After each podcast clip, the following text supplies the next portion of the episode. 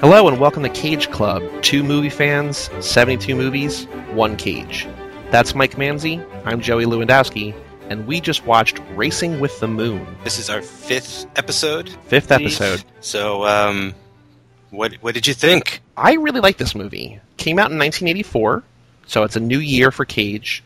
Plays a character named Nikki, so, you know. Not a stretch. Not a stretch. It's the second time in the five movies that he's basically been named his actual name. What I also did like is that later in the movie, he goes by an alias and he's Bud, and in uh, Fast Times he was Brad's Bud, Yes, so I he's sort of Bud in that too. Picked so, up that connection. More cage so the name, I mean, his names are all sort of like in that same sort of wheelhouse. This movie, uh, Cage isn't the star of this movie. There's again sort of like Rumblefish. He's not in it for pretty long stretches, but he is third billed and he is in it a whole lot. Whenever he's on screen, we were talking about it before we started recording. Almost all of his lines are just amazing, and so it's sort of hard to pick the ones that we want to include in this episode because he's really just sort of he's almost a comic relief a little bit because this movie does get heavy at times. He's a comic relief, and he's also just sort of the wacky friend who ultimately teaches Sean Penn how to be a better person, live a better life, whatever. Basically, so he doesn't wind up like Nicolas Cage. yeah, they are playing off each other really well in this movie, like very naturally, like they're best friends almost in real life too. I was very surprised by the chemistry with everybody in this movie. Uh, I enjoyed it very much as well. I almost got an Amblin entertainment type feel with you know this Spielbergian esque feel to this movie. Definitely. So this reunites Nicolas Cage with Sean Penn from Fast Times at Ridgemont High. It briefly reunites him with Crispin Glover from The Best of Times. Best of Times, way back in episode one. way back in episode one, and it, it pairs him with Elizabeth McGovern, who he'll later see on screen. I don't even know if I don't think he, he interacts with her at all in Kick Ass. Yeah, I wasn't uh, even aware that she was in Kick Ass until you mentioned it. Yeah, I had to look her up, and she's just basically she's Kick Ass's mom. So like that's I think she's only in a couple scenes. It's not like she has a huge part in that movie, but it just sort of there's not that many characters in this movie, and sort of you know the top three billed people or the top two billed people in addition to Cage. He's worked with in other things, so it's just sort of coincidental and cool and whatever. Yeah, and this feels more like a fleshed out character for him this time, you know, with an arc, you know, a full on supporting character. So the one thing, I guess, the first thing to sort of talk about is that Sean Penn is the lead. He plays a guy, and I've already forgotten his name, and we just talked about it, and I literally just watched the movie. his name is Henry Nash. Henry Nash, and they call him Hopper, but they almost never, as opposed to Rusty James in Rumblefish, who they say his name every 45 seconds, they almost never say Hopper's name. They never say Henry Nash. He calls him Nick Cage calls him Hopper, Hopper, and it just sort of I guess it's just you know style of writer or whatever. It's just weird how some movies you can you can watch an entire movie and just not necessarily know the character's name. Yeah, I actually like the way several details are revealed in this movie. The plot is really well structured, uh, and the only thing you get right off the bat is a title card that says 1942, December, California. After that, that's basically all you get, and then throughout the movie, all these details about the characters are revealed until the end when a full picture of everybody is sort of complete for you to look at. Yeah. So it's, it stars Sean Penn, as we were saying, and it's sort of, it's almost as far from Spicoli as it could possibly be. I would say. Yeah, he still Um, has a little naivete to him, sort of, I would say. Yeah. He's cultured. He plays the piano. Yes. He's headed off to war. I mean, everybody. There really couldn't be a Spicoli in 1942. Probably not. And I think that's something worth talking about, whether we want to do it now or later, is just how different the world was in 1942. The world of this movie, the world in which they have everybody is basically going to school. Like I, I don't, I can't imagine how difficult it would be to concentrate when you're just like in high school in December and January, knowing that in mid-February you're you're getting shipped off to Europe. Yeah, and we get to see in this movie two different ways of dealing with that pressure and that anticipation, right? Um, we see Sean Penn, who sort of Mhm. just is ignoring it the entire movie.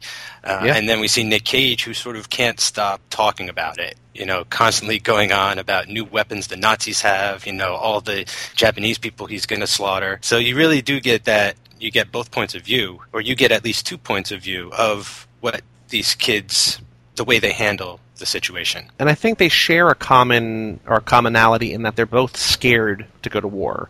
and they're just sort of handling it differently. Yeah, they Um, seem to be trying to own up to being a man, whatever that means at that time, but Right. they don't want to expose their emotions about what they're scared of. I mean, eventually they will open up to each other uh, somewhat, but you know, when it comes to the war, it just I don't know, it's a different level. So the the movie is it's it's a heavy movie, but it is also a comedy. There is a lot of funny stuff in it. It's lighthearted. it's got some whimsy, right? There are some things like the, one of the first lines of the movie is uh, Sean Penn's leaving his house, and his dad comes in and he says, "Hey, Argus," and Sean Penn says, "No, Dad, Argus is the dog. I'm Henry," which like just does like it's such a weird like line to include in the movie. You know what I mean? Yeah. and like you sort of think, is this going to be like that kind of movie? And it's not really. It is sort of you know like you were saying, it's lighthearted, but that's just sort of a very strange, in terms of tone, uh, a joke to sort of kick the movie off with. Yeah, I agree. The dad character isn't exactly comic relief either. He doesn't come back and try and make his son laugh or the audience later on. He's actually Right. a very serious character later on, you know, that gives pretty good advice to his son. It's very interesting. But the movie's Ah. like that in the way that, uh, you know, at first it has nothing to do with the war. You have no idea that he's off the war until like the third scene. He's right. He gets up and he's um, walking along the tracks, and Yeah. doesn't he walk his dog? And then he goes to work, and then you find out that like, oh, they're they're gonna be shipped off in a little while. Yeah, I mean, really, sort of without like I think this movie could be told in any era instead of instead of going to war, you could sort of you know plug in any kind of thing that people are fearing because these actors of that age.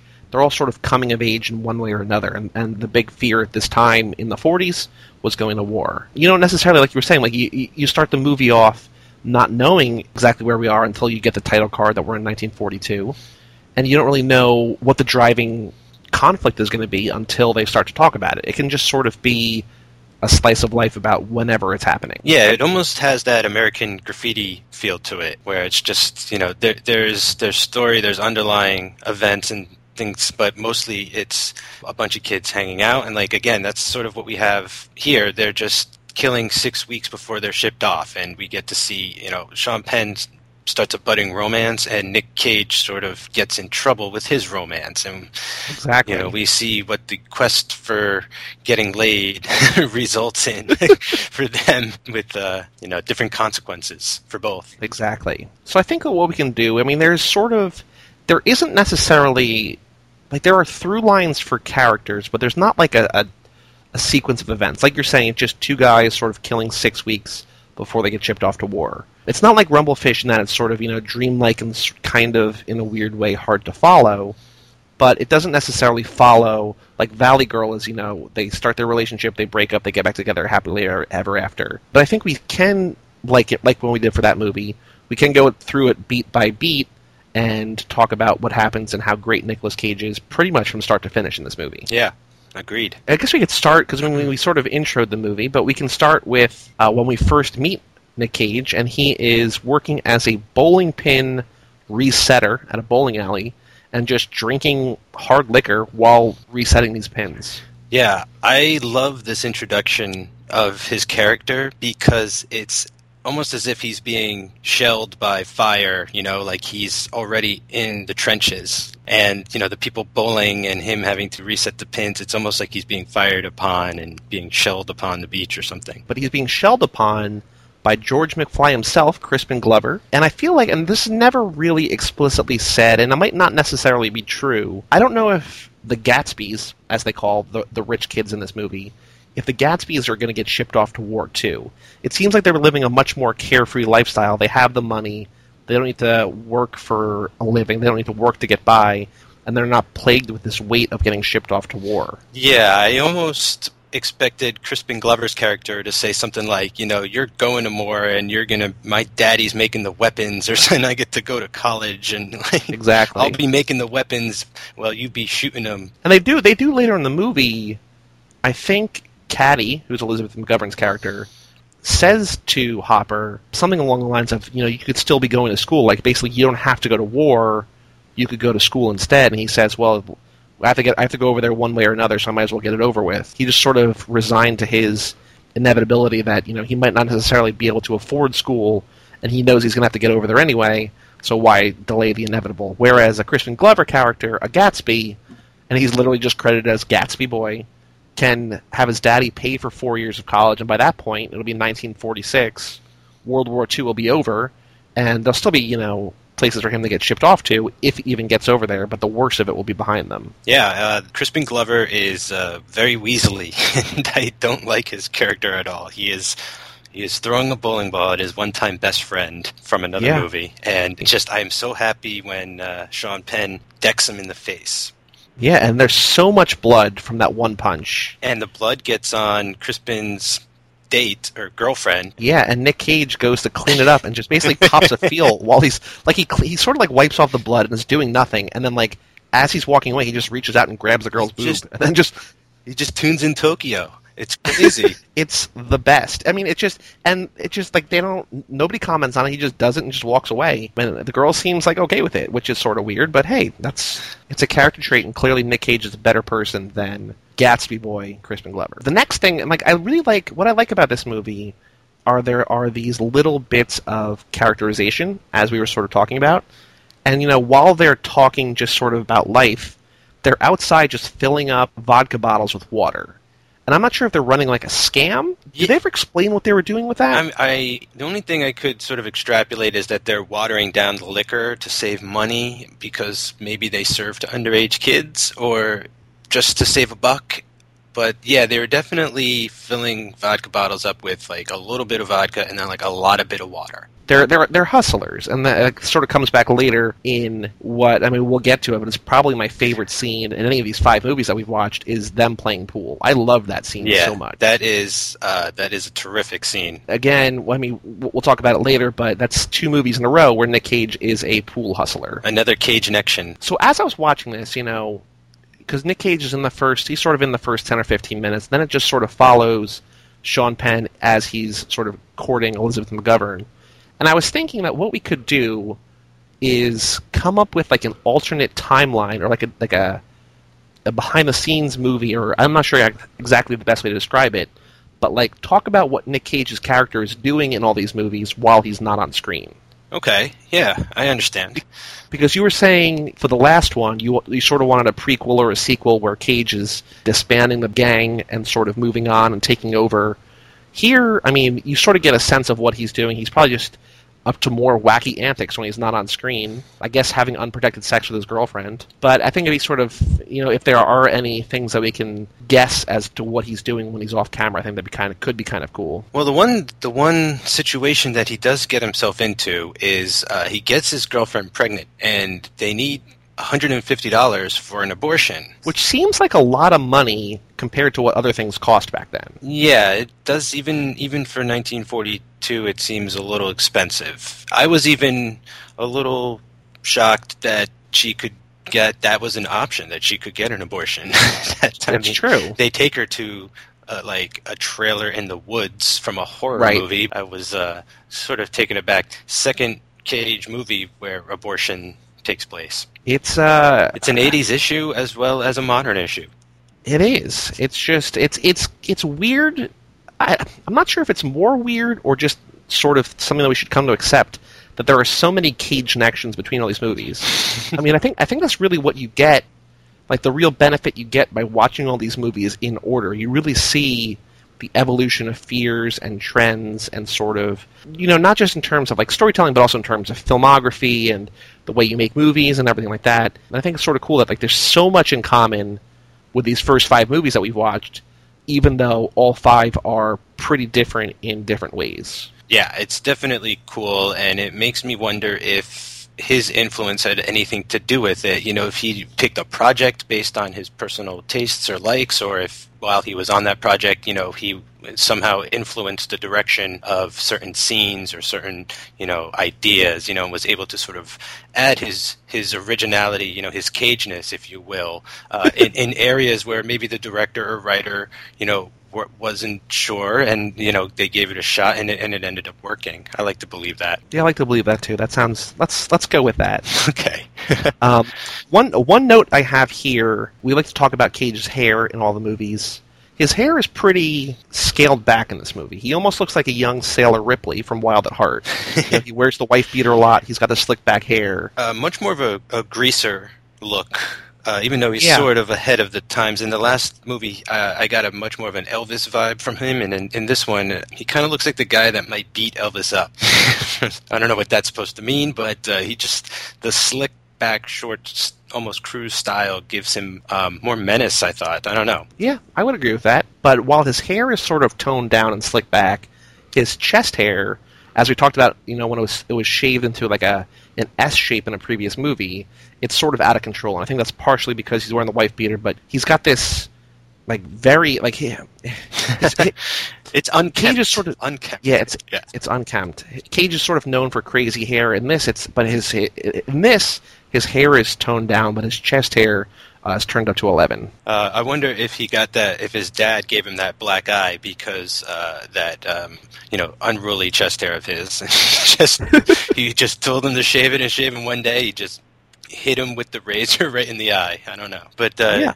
almost getting back to you know what was his character doing while Sean Penn was off romancing. Uh, right. do you have any? I mean, it was really interesting when they revealed their scheme, but um, do you think he tried to get that hundred fifty dollars any other way, or was he sort of just waiting for Sean Penn's help, or do you think he, you know? Maybe he was staking out the local candy shop or something, and he was going to rob an old lady. I, I'm not sure, but uh, things started flashing in my head. You know, where was he? What was he doing? I mean, I would like to imagine an alternate reality that's like with the montage sent to, or with the montage set to Yakety Sax, where he's trying to, you know, come up with all these different ways to make money, and everything's failing miserably. in reality, I think the the more plausible in terms of like who the characters are, I really feel like he wouldn't be able to come up with any like reasonable way of getting the money without Sean Penn's help. Yeah, he's almost the Rusty James in this one, where he's not cunning or can't come up with the plan necessarily. Yeah. Always looking for sort of an easy answer. So Sean Penn falls in love with this girl that he just sort of sees around. And he goes to the movies and he walks out the movies and he sees that she is at the ticket counter. And so he leaves a flower and walks away. And then he goes to the pie shop across the street. I guess it must be a small town because it's not like coincidence that he's hanging out there. It just seems like it's their normal hangout, right? Yeah, I think it's just the diner, and they were hanging out there after hours because they're trying to spend as much time together before they ship off. And so it seems like the movie theater is across the street, and Elizabeth McGovern, after her shift, comes across for a piece of pie, and Sean Penn jumps behind the counter and takes the diner operator's hat, who's just he's just passed out at the counter, which is strange. Um, Well, he was old. she- He was very old, so you know he probably just got tired, and you know these kids are there every night, so they're not going to do anything crazy. Especially not Sean Penn. Nothing crazy like give an entire pie away. I call that the Sean Penn pie plan. so Elizabeth McGovern comes in to ask for a piece of pie and wrap it up to go, and he just takes a whole pie and just wraps it up. And she says, "Oh, I only want a piece." And he says, "Oh, don't worry, it's on special." And she's like, "Okay, thanks, bye." And she just leaves.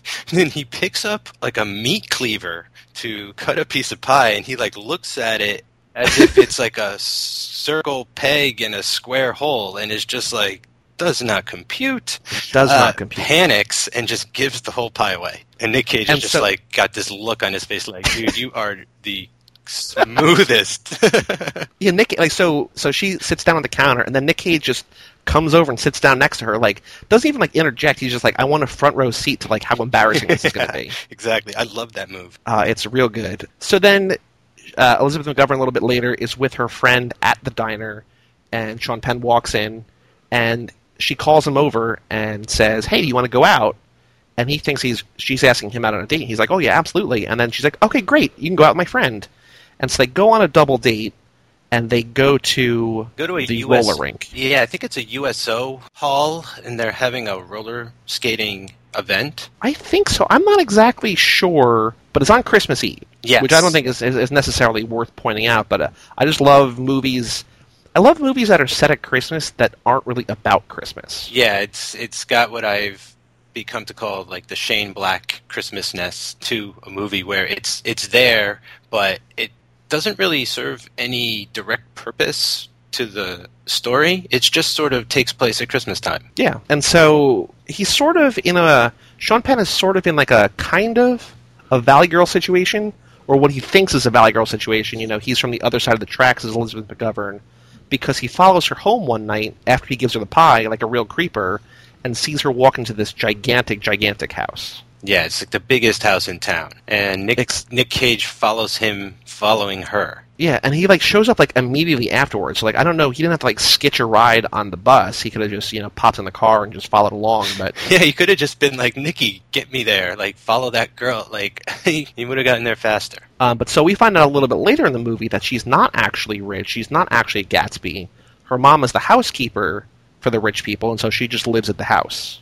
And that's a great reveal too. She goes home uh, one day after Christmas and opens a gift, and she says something to the maid like, "Oh, mom," and I was like, "Mom? Oh, she doesn't. She's not the daughter of the owner of the house. Like her mother's the maid, and she lives there too. Uh, and that is information we have that Sean Penn will not have for a very long time. And that's sort of something that you know her character holds a grudge against Sean Penn's character because she thinks he's only after her because she's rich, but he really sort of doesn't care about that. Yeah, it's not important to him whatsoever. It was never important to him, really. The only thing, the only reason it mattered to him is he didn't think he'd be good enough for her. And so they sort of start out this relationship on kind of tenuous ground, and things aren't necessarily, you know, it's not it's not going great. But it, it, it's sort of like weird to me that he takes it takes him so long to bust out his amazing piano playing skills.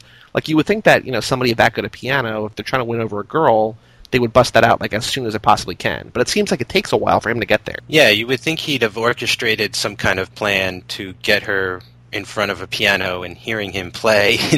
Instead, you know, he sort of just luckily she sort of sees the charm in him when they're at the USO show. Like he's a he's almost a klutz, and she sees the way he handles being made fun of and just brushes it off, and gives him a chance, and they hang out. He takes her to an abandoned theater, I think. I'm not exactly sure, but there's a piano there. And he yeah. straight up seduces her with those magic fingers. What I thought was sort of interesting, and I was trying to. I noticed this about halfway through the piano shots, and I tried to follow along.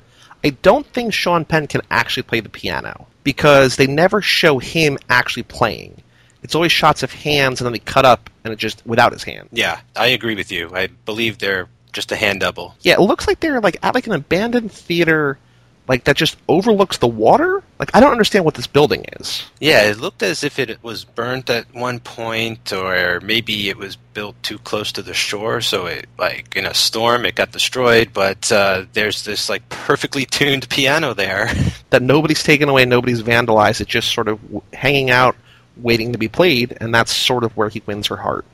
And it sort of turns out to be a make-out point of of a sorts too, as they end up making out there. But not as much of a make-out point as in the middle of that lake, right? Which is kind of adorable. He like leads her on a scavenger hunt to find this lake. That was it his dad or was it Nick Cage's dad? It was his dad. Yeah. Sort of hid a watch for the boys and like left them a treasure map to go find it and they went and they hunted down the watch, and so it's like the secret place that only belongs to them. And he brings her there, and things get pretty hot and heavy. Yeah, in the middle of winter. But like it's January in California, and it seems like it looks really nice outside. Yeah, and I just assume that it's always warm in California. it never gets below sixty. I think yeah, but even like if it's sixty degrees, I guess the water's not warm at all. Like it's just yeah, and again, it's uncomfortably know, cold. Cold in relation to someone who's lived in California their entire life, as this, I assume the character has. They would know, I guess, the difference in air temperature better than me. But she doesn't care, and she goes in, and they start making out, and they, that's sort of the real like a real sort of turning point in their relationship. That's where they sort. I guess that's sort of where they become really sort of serious. Yeah, I believe they're both in love with each other at this point, and she's stopped well, aside from telling him that uh, she's not really lying. Uh, see, it's kind of tough. Like they both get to be themselves at this point, you know, but she's still harboring a secret. Yeah, it's it's not entirely damaging at this point, you know, if it were to come out. It's not until later when they start relying on the status that she imagines she's rich and they, they need to use that, then it becomes sort of a problem. Right. And like we were saying before, like Sean Penn doesn't care whether she's rich or poor, he's just in love with her.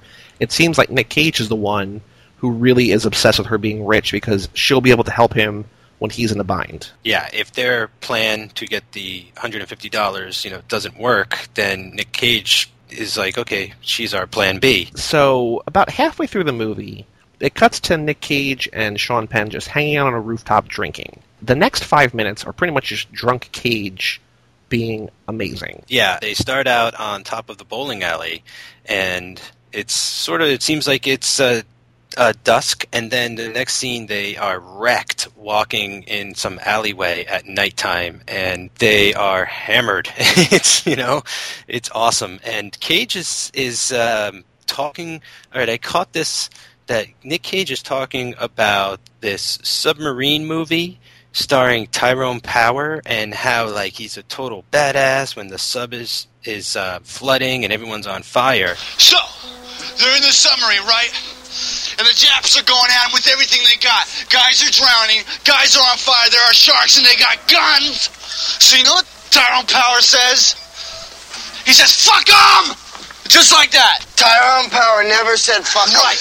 And that's what he does. It. He just he just serves in the middle of Tokyo Harbor. Jeez. What balls.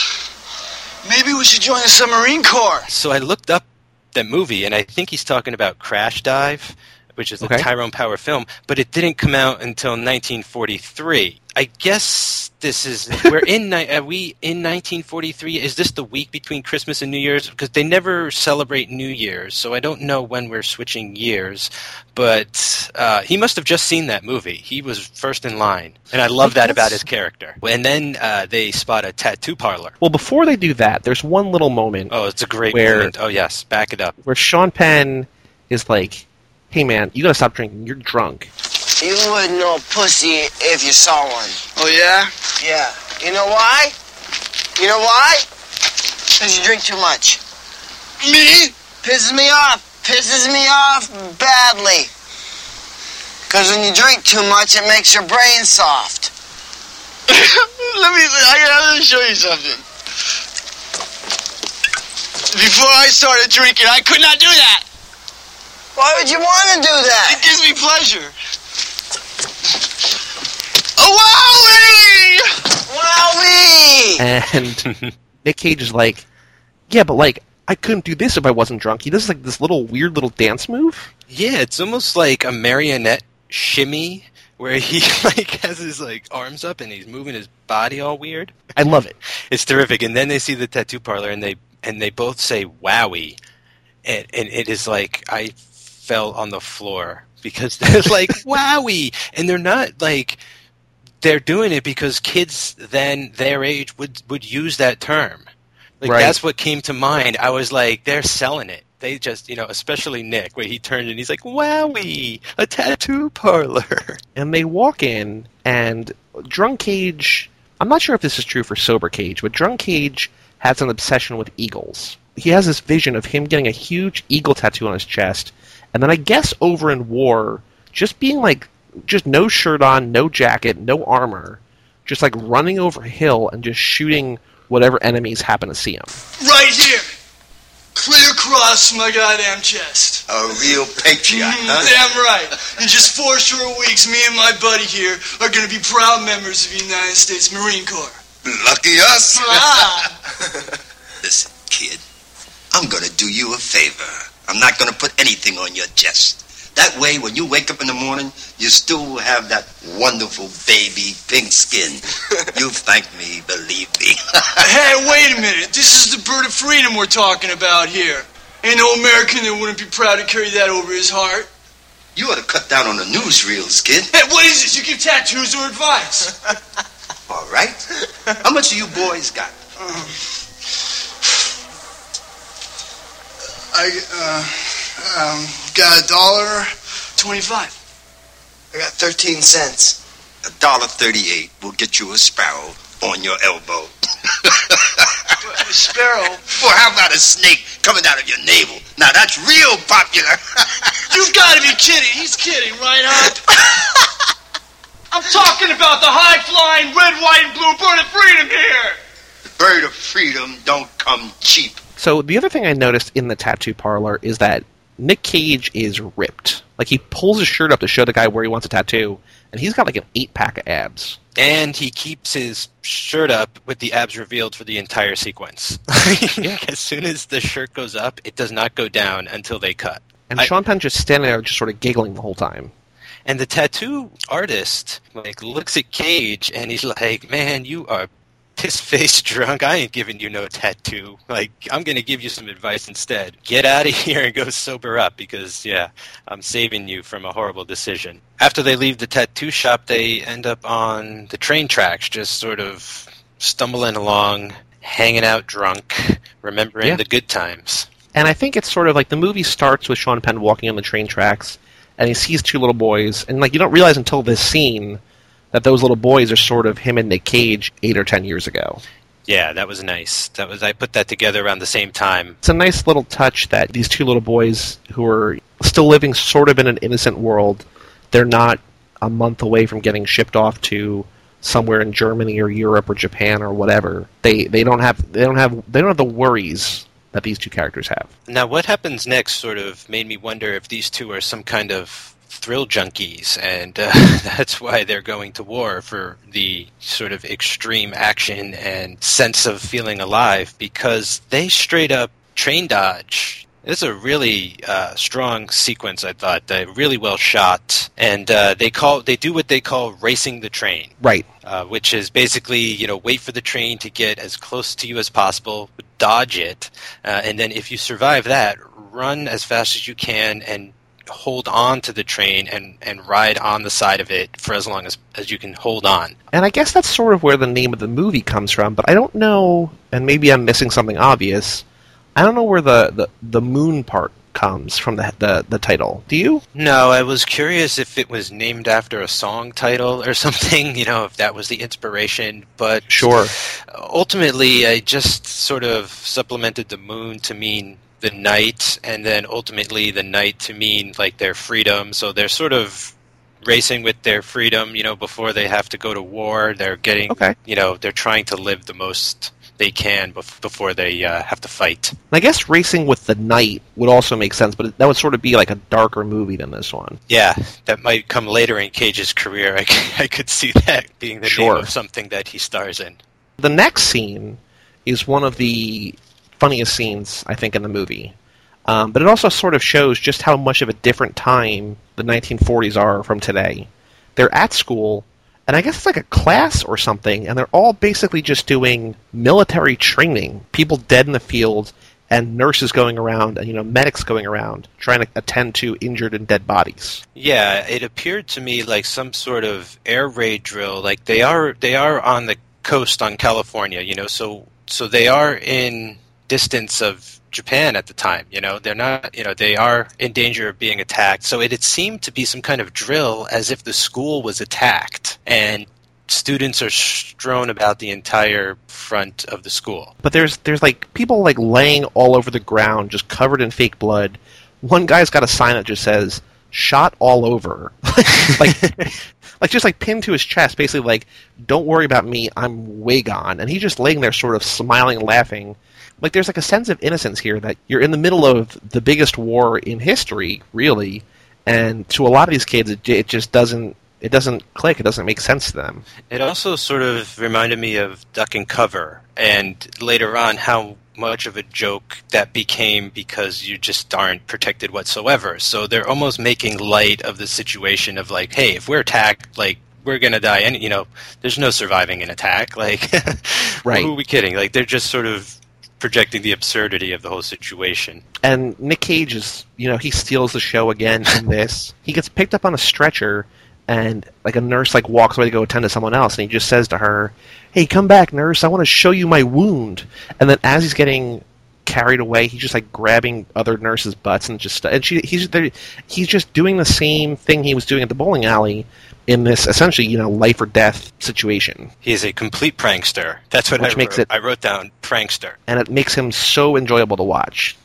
it makes him endearing for some of the other things that he does as a character. You know, ultimately, you're not necessarily supposed to like everything about him, but it's that adds to the reality of you know friendship. Your friends are your friends, and you accept them for who they are. And Exactly. there's something about Cage, and at moments you hate him, you know his character, and at other moments you just love his character. So it's you know you would take the good with the bad. I would be this character's friend. I would try to be if he would let Yeah, me be. and I don't think like he's necessarily a bad guy. Like he he gets into a little bit of a, a bad situation and he doesn't handle it well. But I don't think that necessarily makes him a bad guy. I mean, Sean Penn has problems with that, and we'll get to that in a little bit. He's not necessarily a bad guy. He just isn't equipped. Like he's he just isn't equipped to be an adult yet. Yeah. But then we get to the tangerine scene. The tangerine scene. They're just back at the bowling alley, just sort of cleaning up, and Nick Cage is just singing along the tangerine, off key and wonderfully. He is in full crooner mode here. This has to. Is this around the time I imagine Sinatra first started out? You know, around this era maybe, and I got that vibe from him. Like, even though his voice isn't pleasing, he has the look down. He does have the look. He's got that crooner look, and uh, I hope we see more of that look next week. Not to get too far ahead with the Cotton Club. we were saying in the last episode that he would have fit perfectly into the Outsiders. I also think that Nick Cage as the person would have fit perfectly into the Rat Pack. The you know the Sinatra group. The Yeah, Joey Bishop, you know, Frank Mhm. Sinatra, Sammy Davis Jr., Nicolas Cage. he's sort of like, and I think that's something that we we do. That's what we love about him is that he is kind of a chameleon in his roles. That he could take on any persona, any whatever. But I think that he could also just sort of that makes that he could fit into any era, any group of people. He can pull it off. he's got this timelessness to him. like he, you know, like he fits into any decade almost. You know, he can just adjust to it, adapt to any time he needs to be in. It's terrific. I, and something in this scene I recognized, he pretty much has his Nick Cage voice at this point that he's going to have from now on. You know, he sounds like he's going to sound for the rest of his career, which I found a little shocking because it's a voice coming out of a face that uh, you know this this older this voice coming out of this younger face it's just it, it was uh, it moved me for a minute Yeah, because he's only 20 in this movie. I just like so much that he's basically playing to his age. I mean, he's maybe a little, a few years older than his character actually is. Like, he looks like he could play, you know, 30 or 35 or whatever, but he's still playing these characters, telling the stories of people that, like, his generation, his age group wants to tell and sort of are important for his age group to tell. yeah that's a good call i wonder if that has something to do with what we were talking earlier why there's similarities between his his different works so far is because they all sort of so far have been about teenagers sort of the same age dealing with the same types of issues and these patterns have just been emerging and it's really cool that as an actor he i wonder if he's going to continue to do this and only play his actual age in a movie that would be amazing We, we'll find out. I, I, I think, I mean, of the ones I've seen, I think that's pretty much true. Um, I don't think he's ever played sort of significantly older or younger, but I mean, we'll find out. Like we're we're we're in the middle of it. Like any old cage makeup that would be terrific i can't wait to find out because i haven't seen everything so i, I mean it could be out there There could be some. There probably is some real weird stuff out there we just don't know about. So the next scene is the scene we were talking about earlier. The next scene is the pool scene, and at this point in the movie, Nick Cage's girlfriend is pregnant, and she needs $150 to get an abortion. Nick Cage goes up to Sean Penn and basically says, "Hey, do you want to do that thing again?" So it's a, it's a it's a it's a hustle that they've run in the past. That they it seems like they almost got beaten up really bad, or you know, almost killed. They got out of there. It was successful once. did you think it was what it was right off the bat i thought they were going to rob someplace and that's you know he was like we almost got killed I thought it might be a robbery too. I guess we could have or should have put two and two together.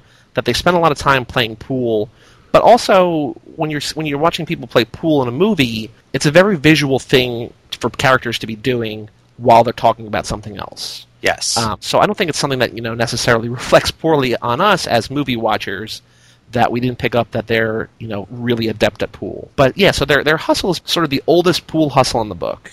It's the white men can't jump hustle. It's, page one you know chapter one paragraph And- one they're going to go to a bar, see people playing pool, challenge them to a game, lose a couple games, then bet big, win big, get the money, and run out of there. there. There's two sailors playing pool, and Nick Cage goes over to them and says, Hey, do you guys want to play pool? You want to play for money? And they're sort of skeptical or whatever.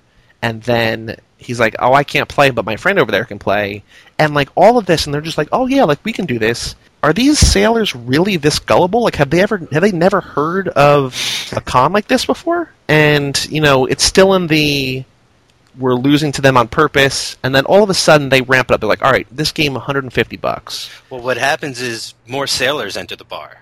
Yeah. So they have to sort of advance the plan ahead of time. I felt, you know, they're like, let's let's just let's skip to the end of this hustle and you know break out the big guns. And so the the four sailors together have $150 between them, and they put it up. And all of a sudden, in a move that I love for this movie, when Sean Penn's about to, you know, hustle him out of the 150 bucks, all of a sudden the sailor like it's like a double con all along. Like he's just as good at pool as Sean Penn is, if not better. He just starts like running the table. Nick Cage basically goes to Sean. He's like, he's like, what's happening? He's like, this guy's a lot better at pool than he was five minutes ago. Yeah, it was terrific. I don't know if you could say I, you know, I kind of saw it come in, but I, you know, I'd not seen this before, so I wasn't exactly sure. But it did seem like things were going a little too swimmingly. And then once, uh, like, they start with the swing music and the you know, sing, sing, sing comes on, and Louis Prima, and and it's on, and it's you know like a like a full on pool montage you know, battle, you know, to the end. Like, I was like, all right, he was messing with them just as much. He knew the whole time it was just like a double con, like you said. Sean Penn's challenged to like the weirdest game of pool I've ever seen. Like I've never heard of people playing this game of pool. Maybe you have. Instead of playing eight ball or nine ball, both common games that I know how to know what the rules are, you just have to sink balls until you miss one, and it's the first one to sink hundred balls wins the money. Like, have you ever heard of this? It just seems like a weird game to be playing. I gotta be honest, I wa- couldn't exactly follow what game they were playing because he goes, let's play straight pool, first to 100 wins. And then after he says rack 'em up, and when the guy racks 'em, he writes 14 under the points column. And I'm like, how did he score 14 points if he, what is going on? Like, what is the scoring system of this game? No, I mean, they took advantage of my lack of knowledge of the game billiards. So eight ball is there's stripes and there's solids, and one person breaks, and then if it's me against you and I have solids, as soon as I get all the solids in, then I can aim for the eight ball. And if I get the eight ball in, I win. Or vice versa for stripes. If you get all the stripes in before I get all the solids in, then you can shoot the eight ball in, you win. Yes. In nine ball, we're both going for the next ball in order. Okay. So you go one through nine, and whoever sinks the nine ball wins. Okay. This game just seems to be sink whatever ball you want, and out of the 15 balls that are on the table, you get however many points you sunk in that game. Okay, so that almost makes sense until the final shot then because he goes like he doesn't have a shot, he doesn't have a shot, and then he makes like the, the, the sailor makes a trick shot and gets like the three ball in the corner pocket and it's like, well, if he could just like shoot any ball in any pocket, why was he aiming specifically for that ball? I don't know. it doesn't necessarily make the scene any less awesome because it's just great filmmaking. Just weird because like the tension's not any higher because it could just be like we'll play eight ball first to win seven games or whatever, and they could be both tied at six, and then you, Sean Penn misses a shot, the sailor sinks it to win. It just it's sort of weird, but whatever the game is, whatever rules they're playing by, it's really entertaining. It's really exciting in sort of classic storytelling. The sailor goes up early. Sean Penn comes back. The sailor gets up. Sean Penn catches up again, and then misses a shot that sort of or doesn't have a shot, and then the sailor wins. Yeah, I got kind of a Rounders vibe out of this scene. You know, I almost felt like Nick Cage was Worm, and he was like setting up the grift and everything. And you know, I guess that would make Sean Penn Matt Damon in this situation. And I guess all the sailors are John Malkovich. Well, they would be the cops in that scene where they go to the suburbs to play that game and get caught Oh, sure. Okay. and get Yeah. beat. I guess you know, but it's like the same. Like you said, it's like classic grifting, hustle 101. But it, I don't know. I love the escalation. Uh, it was great because you just you know if they lose, they're gonna get their asses kicked because there's four sailors, like each of them twice the size of them, and they um, they're pissed. I'm watching the pool scene right now, and when they rack them up, I guess they're just missing a ball on the table, which is just weird. Or maybe this is the rules of the game we just don't understand. But when they rack them up, they just have 14 out of 15 in the triangle. Okay. So that's why it's 14. So basically, you know, when you go up 14 nothing, that means that he sunk all the balls without giving Sean Penn a chance to shoot. okay. That I Ah. get it now. So, so the sailor wins, and Nick Cage's like, "All right, here's your money. I got to get going." And the sailor's like, "You don't mind if we count it, do you?" He's like, "Oh, sure, go ahead and count. it. I'm just gonna get going." and they stop him, and there's like twelve dollars, and then just all counterfeit money, like It's obviously like monopoly money. they their their genius plan to sneak out the fire exit backfires because the fire exit is locked, which seems like it's a safety hazard. First of all, Yeah, I wonder if one of the sailors like locked it in the middle of the game when no one was looking because they knew that uh, regardless these guys were going to beat their ass. that I guess is the only thing that makes sense. I'm stretching. I am stretching. Because you just but- don't lock a fire exit. Because Nick Cage is like, "Don't worry, there's a fire exit. We're gonna get home clearing. You know, we'll be we'll be out in no time." So the sailors win. They grab Cage and Penn, and they're about to attack him, but they both like swing a pool cue and somehow get past all four, get outside, barricade the door with the pool cues, get in their car. In a mo- in a bit of made for the movies tension, the car doesn't start, and then they eventually get away. And it's uh, it's it's Sean Penn's character. It's his birthday. We find out. Like I just love the way information is revealed in this movie. like they get home from losing the pool game and they're all depressed and everything. And his dad's like, "Where you been? Your mother's been waiting for you. It's your birthday."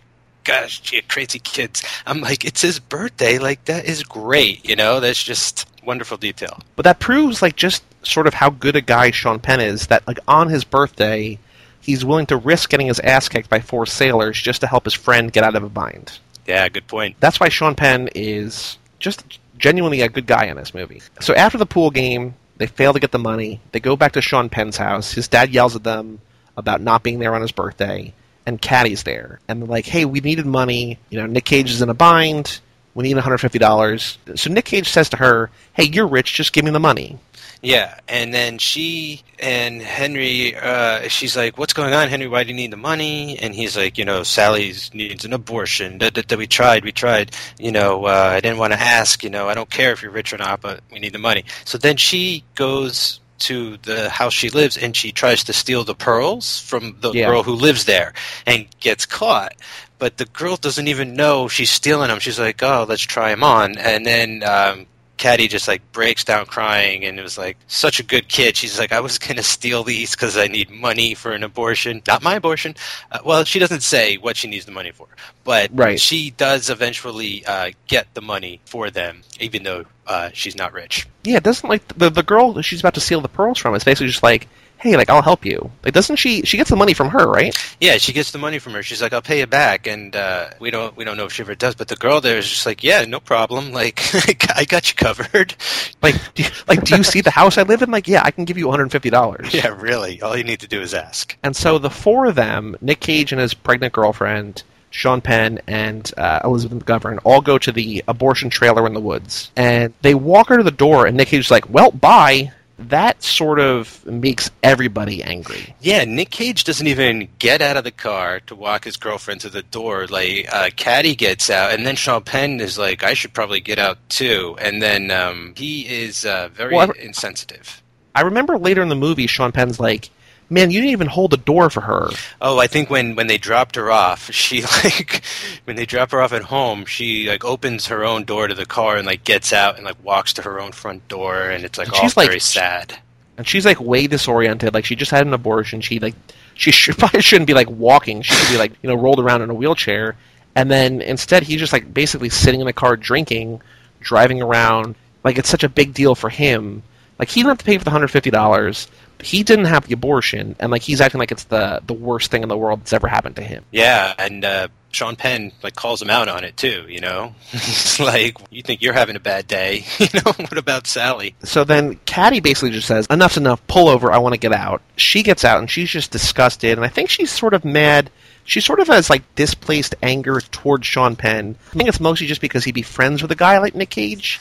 It doesn't really, unless I'm missing something, doesn't really make sense why he, she's sort of mad at Sean Penn. It seems to be her general frustration with the whole situation. This is right when she's going to tell Sean Penn that she's not, in fact, rich. So her facade is lifted at this point, right? She's got nothing to hide behind anymore. So she just sort of is. I just think that she's just like so emotionally wound up that she just explodes, right? Like it kind of comes from every direction. It's just like everything that's been bothering her comes out at once, and she projects it at Sean Penn. They basically break up. It's not like made a big deal about, but like it seems like their relationship is over. He's about to ship off to war. Nick Cage thinks like he's like, why do you why do you like this girl? You just want like a picture of a girl for your wallet? And Sean Penn's basically like, no, like I love her. Like this is the girl for me. Like right before they're about to ship out, she's like, I'm done with you. I'm done with it. I'm moving on. And so then Sean Penn goes and talks to his dad. He talks to Nick Cage, and then he hatches just like Nick Cage won back Valley Girl in Valley Girl. Sean Penn has like an adorable plan to get this girl back. Yes, the map. He goes to her door and leaves her a letter with a treasure map to the place where they first made out, first had sex. She follows the map and she gets she she finds a present and she opens the present and it's a pair of shoes that she had wanted earlier when she and Sean Penn were sort of on a date. That was sort of I guess his first inkling that she wasn't rich. He's like, oh, they were just twenty five dollars. Why wouldn't you buy them? And she's like, well, why would I? Yeah, she says we, we can't buy everything we want, and uh, that's a good line because it doesn't say that she's not rich, you know, but it gives him an idea of the way she thinks, like her philosophy of life. You know, like he he now sees her as not someone who would just buy anything she wanted just to make someone or something, you know, her, herself happy. And there's a lot of information in this movie that certain characters know, and certain characters know about other characters, and certain characters know that those other characters know. And you're, it's never really clear who knows she's rich, who thinks she's rich. When she goes to buy the shoes, she says, you know, you can't always buy what you want. I think that sort of shakes up Sean Penn's worldview a little bit. Because at that point, she doesn't know, I don't think, that Sean Penn thinks she's rich, right? Well, no, he thinks she's rich. But does she know that he thinks she's rich? Oh, that is a good. That's a good point. I'm not sure when she. Listen to how we're talking. I'm not sure when she knows that he knows that she's rich. and that's sort of in like when she finally finds out i don't think she knows at that point because when she finally realizes that he thinks she's a gatsby she gets really upset Oh yeah, her friend kind of tells her, right? The one that she Right. tries. She's like, "Oh, he thinks you're rich," and she's like, "Huh." but her, her friend her friend's like you know why do you even care like you don't love him do you and she's just like well Maybe. and so after she finds the treasure map after she gets the shoes they make up and it's the last scene of the movie the train is leaving to go off to war I have some problems with this ending. Um, we'll get to there when we get to the very end of it. But uh, what did you think of Nick Cage's outfit? Did you n- notice it? i mean he's wearing like a weird white sweater sort And, of thing and he's got like a white and red bow tie. It's very strange. It is like something his character? Like it almost feels like we're supposed to feel like he. I don't know. Like he was all dressed in white. He was getting on that train. I think he's going off to die. You know, I think it's like he's a. You know, he's going to be a ghost. Like from now on. I don't know. That's why I sort of had an issue with the end of it because they like they. Well, like the train takes off. Well, Caddy gives Henry the picture for his wallet. Yep. Um, Yep. Which is hilarious. That was a great payoff. I, I actually I did I smiled and chuckled at that moment, and then like the train goes and uh, Nick Cage and Sean Penn they they race. They just don't get they on. just don't get on. They just like stand there and like start smiling at each other. And, like and everybody's freaking the out. dad's like, "You're missing the train. What is wrong with you?" and it's like they it's like they planned it because they're just like, hey, totally normal. This is how we get on trains. yeah, you, this isn't just the only time we do this. Like anytime we need to get on a train, we we chase after it and jump on the back. For a second, I almost sort of thought, wait, are they just not going to go to war? Like I thought that maybe like the end of the movie would be like, no, we're just going to stay here. Like we we got what we want now. We're just going to stay here. That would have been great if the train just pulls out and they're standing there and the everyone's looking like really confused and the movie just ends. But instead, they do what they do earlier in the movie. They jump aboard the train. They're headed off to war, and the credits roll. But they're waving and laughing. They're like, "Bye, we're going off to war. We're gonna die now." And I just like I know it's supposed to be an uplifting end because everybody's happy. But I, but I wasn't happy for some reason because all I could think of is like tomorrow they're overseas, you know, in a couple months they're eh, Cages in a body bag. Cages in a body bag, exactly. And you know, did Sean Penn ever write? And I'm just, you know, all these thoughts are going through my head. Some might be answered in Wind Talkers. I was thinking ahead about Cage at War. Nevertheless, yeah, I, I, I don't know. They they go for the happy ending, and I just I don't know. I just some something in me just wasn't buying it. Even though even though I I like this movie a lot. Yeah, I, this is another one of the movies that I almost knew nothing about, and I really liked it. Like this and Valley Girl, the two that like I hadn't seen, really like both of them, and they're they're very tonally different. But I really liked both of them, even though, like we said, the ending of this one is sort of weird and funky. Yeah, I mean, just the just the tone uh, at the end for me. I'm sure everybody has their own opinion about the ending, and that's fine. But uh, otherwise, like I was very impressed with this movie. You know, very solid writing. These kids were great actors. You know, Cage brought it, Sean Penn. Like it makes sense that I enjoyed it. You know, it's, uh, Yeah. it's very well crafted. Even this writer, could you believe what this the writer has gone on to write? He basically just wrote Harry Potter for the screen. Yeah, he wrote all the Harry Potter movies. which is crazy. you know, stuck to his sensibilities, right? You know, is is good with kids and writing kid problems or kids dealing with big problems. So that pretty much does it for this episode of Cage Club, the podcast. Next up, we have the Cotton Club, which is I I don't know anything about it, and I sort of like not knowing anything about these movies. Like all I know is that Nick Cage is in it to some extent, and we're there for the ride. But it's a Richard Gere movie set in the jazz era. I'm not sure. Is it like in the 1920s? Do you know? Yeah. Have you seen the Cotton Club? I have seen it once. It takes place at the legendary Cotton Club, I believe, the one in Harlem in the 1920s. Okay. So it's sort of based on actual hearsay. uh, Okay. It was like the um, Studio 54 of its time, I guess. You know, it's just like all the legendary jazz acts were coming out of that. Gotcha. I really like period piece Nicolas Cage. We got him in the 40s and well, really in the last one in Rumblefish, he's sort of it could be 80s, but we sort of have him like 1960s maybe Cage. Yeah. Now we have 40s Cage. Next up is 1920s Cage. Amazing. We're, we, Cage in every decade would be so great by the end of this entire endeavor. would not be happier if that happened. He's he's just nailing it. He's just on point. If you like what you heard today, if you just found this somehow, check out our blog. It's cageclub.me. We write reviews for three movies a week. We put up podcasts three times a week. Podcast is on iTunes. Podcast is also hosted on our site. You can follow me on Twitter at SoulPopped, and you can follow Mike on Twitter at the Mikester. And both of those uh, Twitter links are in the sidebar on our homepage of Cage Club. So if you want to follow us, if you want to let us know how you think we're doing, go ahead and feel free. Yeah, and if you did find us on iTunes, take the time to give us a rating because apparently that helps. I heard from listening to other podcasts. You want to go and rate us, positive or negative, but hopefully positive. So I mean, I guess the ultimate goal, the ultimate dream of this would be to meet Nicolas Cage. We don't think that's going to happen, but if it somehow did, it would be the best thing ever. Yes, uh, entirely agree. you know, this is already worth it for me, and I, I look forward to continuing the show. But I mean, that would just be like uh, a wish granted from a genie somewhere that we would have met and you know possibly interview Nicolas Cage. And it all begins with you rating and reviewing us on iTunes. So for Mike Manzi, I'm Joey Lewandowski. This was episode 5 of Cage Club, Racing with the Moon. If you want to watch the movie, if you like the way it sounded, it is available for streaming on Netflix. So it's one of those ones. A lot of his early stuff isn't available out there for free. You sort of have to pay for it. But this one you can you can catch for free. So that's pretty cool. I suppose that'll do it for today. All right, see you next time.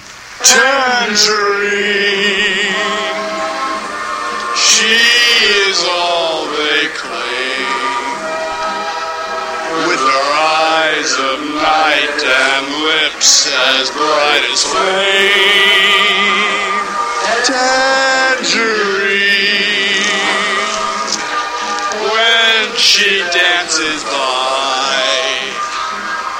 Senoritas stare and caballeros sigh. And I've seen when Tangerine had the bourgeoisie believing she were queen. Yeah, she's had them all on the run, but her heart belongs to just one. Her heart belongs to Tangerine.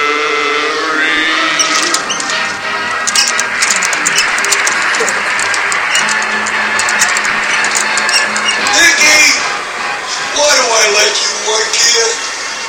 Cause when the heat's on, there's nobody can lay down a set of pins faster than me. I'm the best you got. No, you're not. Oh. Well, then, you got me, boss.